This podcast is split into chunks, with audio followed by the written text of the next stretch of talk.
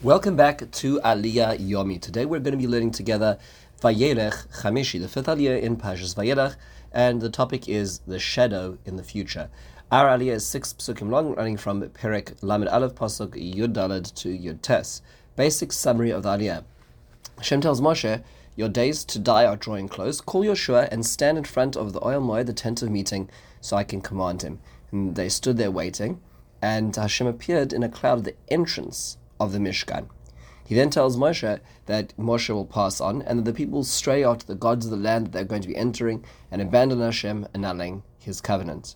At which point Hashem will grow angry, and Hashem says, I will hide my face from them, and they will be the food to all types of terrible aggressors in the world.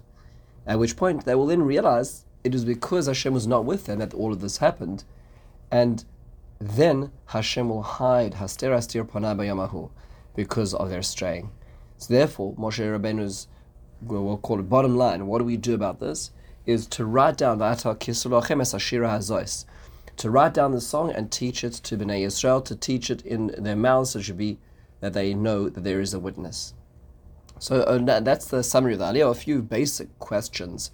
Number one is, did Yehoshua receive prophecy in a lucid state? Usually, a Navi, a prophet, other than Moshe Rabbeinu, had to receive it in some sort of um, state, whether it be sleeping, dreaming, or a state of a seizure where they really weren't physically operational, except for Moshe Rabbeinu. So how was the Yehoshua was receiving prophecy? So the Ramban says actually the receiver of this prophecy is Moshe Rabbeinu. That Moshe Rabbeinu is being commanded by Hashem these last wishes, um, but Yehoshua is allowed to listen in. Even so, Yosh, this is the Hashem appears by the Ohel Moed at the entrance, not in the usual place, which would be to, where it was with Moshe, which was by the Kodesh HaKadoshim from above the Kapores on the Aron. So in a certain sense, Yehoshua is being inducted into a higher degree of a nevuah, but not fully the degree of Moshe. Um, isn't it predetermined that Israel will now sin? So this is a very de- depressing aliyah after everything Moshe Rabbeinu said. It barely a parasha that has passed in Devarim where Moshe has not warned them about being influenced by the people of the land, and now Hashem's saying, "Well, you're going to be influenced by the people of the land." Isn't that incredibly depressing? So, it, it, and more than just depressing, it seems that they have no choice. Now Hashem's predetermined they're going to sin, so in a certain sense, they don't really have a choice about this.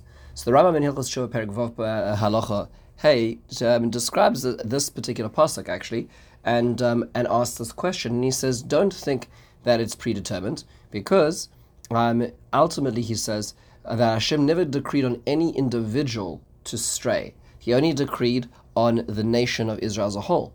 And any individual who did stray made that choice and therefore is accountable for that as well.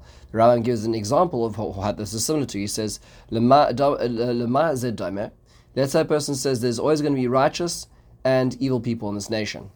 An evil person can't say, well, I'm a, uh, you know, a murderer and, and a thief because I uh, because there was a decree that there were going to be righteous and bad people in this nation. No, he chose to be bad. This person chose to be good. We're accountable for our personal decisions.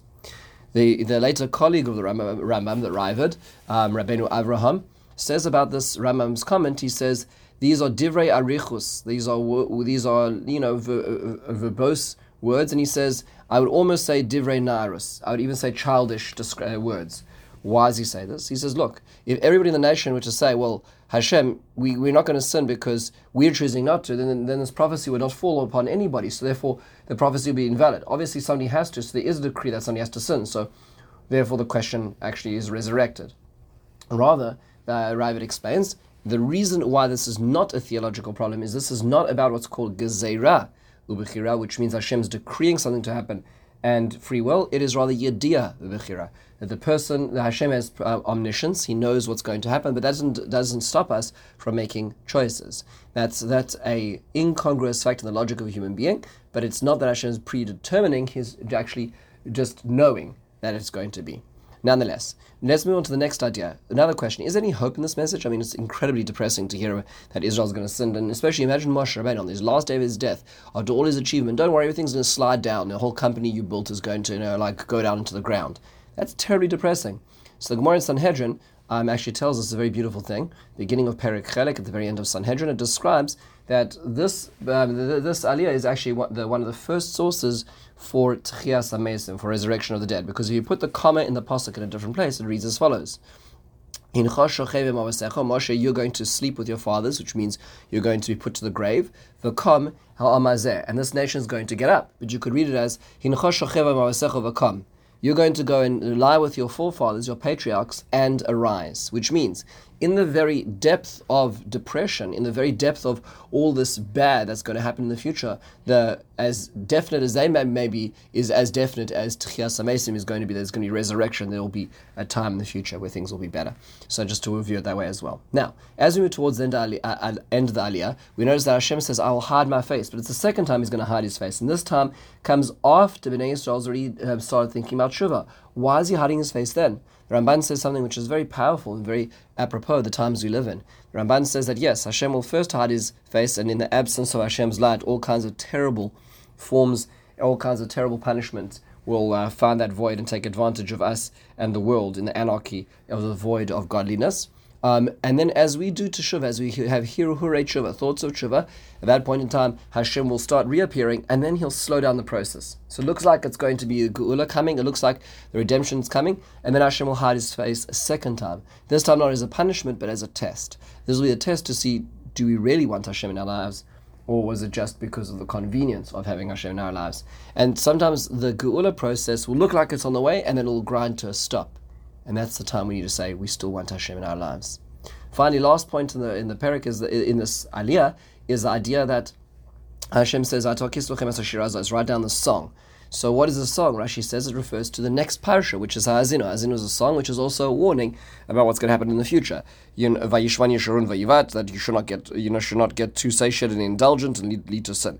So that's what that's the the the antidote to what everything has been said now. However, Chazal said that this is the mitzvah of ksivas sefer Torah. It's the last mitzvah in the Torah of writing down a sefer Torah. It's a mitzvah upon every individual. Um, how do we learn it out of this pasuk? Because the pasuk seems to be talking about a song. So the Ksava Kabbalah, um, Rav Yaakov Mecklenburg explains that this refers to the idea that everything up till now is included into the song. Meaning to say, you're supposed to write Moshe, write everything up till and including um, all of this as well. And that's, what, that's what's being said here, which also gives us a very fascinating insight into the Torah itself. Torah is viewed as a song. A song is not a bunch of facts. A song is something, when put together, is harmony, is something which um, gives life and fills in and illuminates a person's entire life. And that's what the Torah is meant to be as well, in calling it that. It's not just the words, not just the black of the letters, it's the spaces, the white around them, which also make the song, which make the Torah relevant and continually everlasting. In the meantime, have a wonderful, meaningful day.